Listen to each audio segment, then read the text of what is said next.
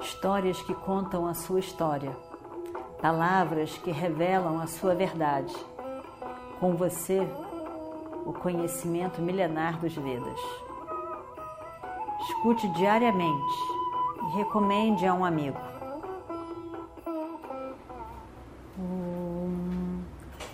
Vakratunda Mahakaya Suryakoti Samaprabha Nirvignam Kurume Deva Sarvakaryeshu Sarvada. Nós estamos vendo então que Sanjaya foi até onde estavam reunidos os Pandavas com Virata e Drupada, levou a mensagem de Duryodhana, recebeu a mensagem de Yudhishthira. No processo também falaram Krishna, eh, Arjuna, Krishna e Arjuna. E ele então trouxe, Sanjaya trouxe a mensagem de todos. Sanjaya também antes passou para ver o, o, o exército reunido. E o Destira disse que ele podia falar com qualquer um ali, não tinha nenhum segredo. E ele então conversou com o exército. Veio embora. Na primeira noite que ele chegou, ele estava realmente indignado, chateado e falou duramente com o rei, dizendo que tinha sido uma vergonha ele ter levado aquelas mensagens todas, que tinha ouvido aquelas respostas todas e que no dia seguinte ele falaria. E a gente estava exatamente nesse, nessa reunião, nesse salão, nesse sabá, da reunião de todos ali.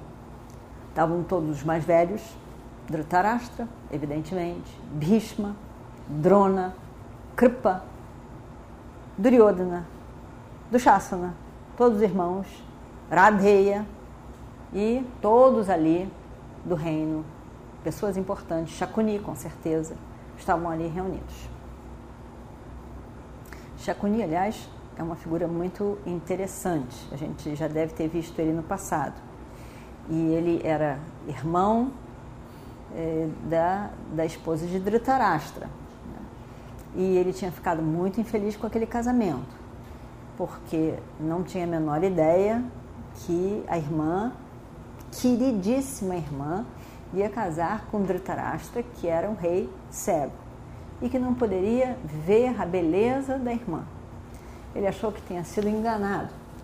Ficou muito chateado, muito chateado, muito. E aí então, tudo que ele faz para destruir os pândavas é com raiva do dia que a irmã casou com Dhritarashtra. E ali apronta milhões de invenções de destruição porque estava com muita raiva daquele cunhado. Então é interessante também como aquilo anos se passaram. Duryodhana já está adulto, já tem filhos também. E Shakuni continua com aquela mesma postura. Mas enfim, estavam todos ali reunidos. E, e por fim, a gente escutou as palavras de Dhritarashtra, o rei Dhritarashtra. Dhritarashtra, ele estava completamente apavorado. A razão maior do pavor de Dhritarashtra é que ele sabia perfeitamente todas as coisas erradas que eles tinham feito ao longo de toda a vida. Ele, ele sabia, ele tinha muito bem o, o, entendimento do Dharma. Ele tinha sido ensinado, ele, ele aprendeu, ele sabia. E em vários momentos ele poderia discursar claramente sobre o Dharma. Mas a competição dele era tão grande com o irmão. O horror que ele teve, o ciúme, a inveja, quando o irmão assumiu no lugar dele. O irmão que era mais moço assumiu no lugar dele porque ele não podia ser rei de fato. E além do mais, o carinho que o irmão deu a ele. Se o irmão tivesse sido agressivo com ele, pelo menos ele tinha uma boa razão para ter raiva do irmão. Mas além de tudo, o irmão era bom com ele. O que dava mais raiva ainda a ele, aquele irmão bom.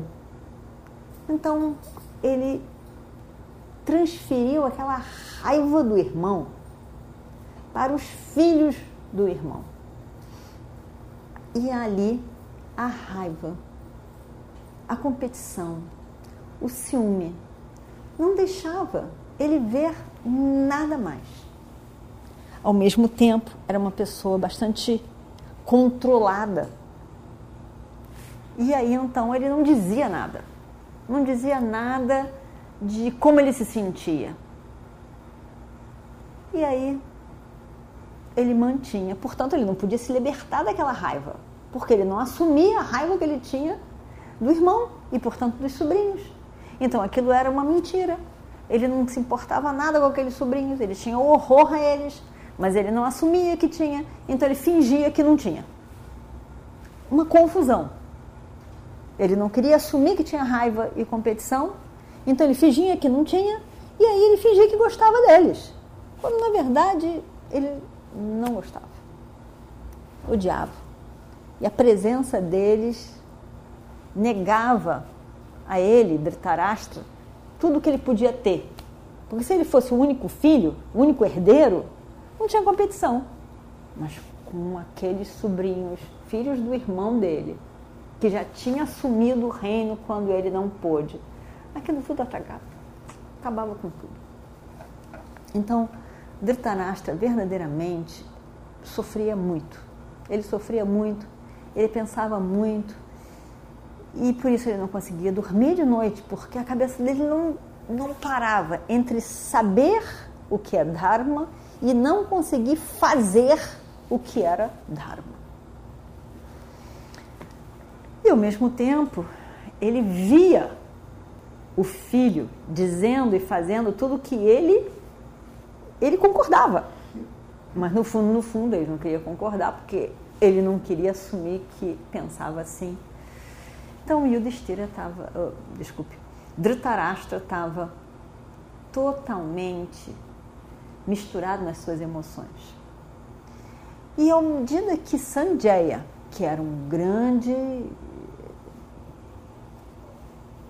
amigo, de uma certa maneira, dele, confidente, com certeza, ficava falando em defesa de Yudhishthira, dos Pandavas, e ele via que era verdade, porque ele sabia, piorava mais ainda. Então ele ficava completamente perdido nas suas emoções. E ele falou tudo o que a gente viu. Ele falando, ele está com medo, ele está com medo, está com medo da morte dos, dos filhos, ele está com medo, ele assume que, que, que os filhos estão agindo errado. Só que, que a questão toda é que Sanjaya diz, ele diz, meus filhos estão agindo errado, eles não são capazes de escutar o bom e correto Vidura. Sanjaya não aguentou. E Sanjaya disse: quem não consegue escutar Vidura é você.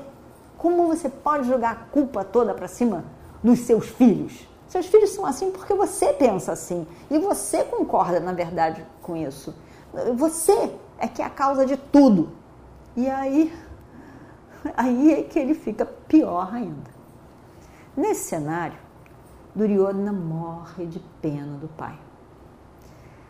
O pai ouviu coisas que, de uma maneira, ele merecia, mas por outra, foram muito, muito, muito dolorosas para, para, para Dhritarashtra escutar. Então, Duryodhana fica com muita pena do pai. Ele fica com muita pena do pai e ele diz, e vamos ver o que acontece no próximo capítulo.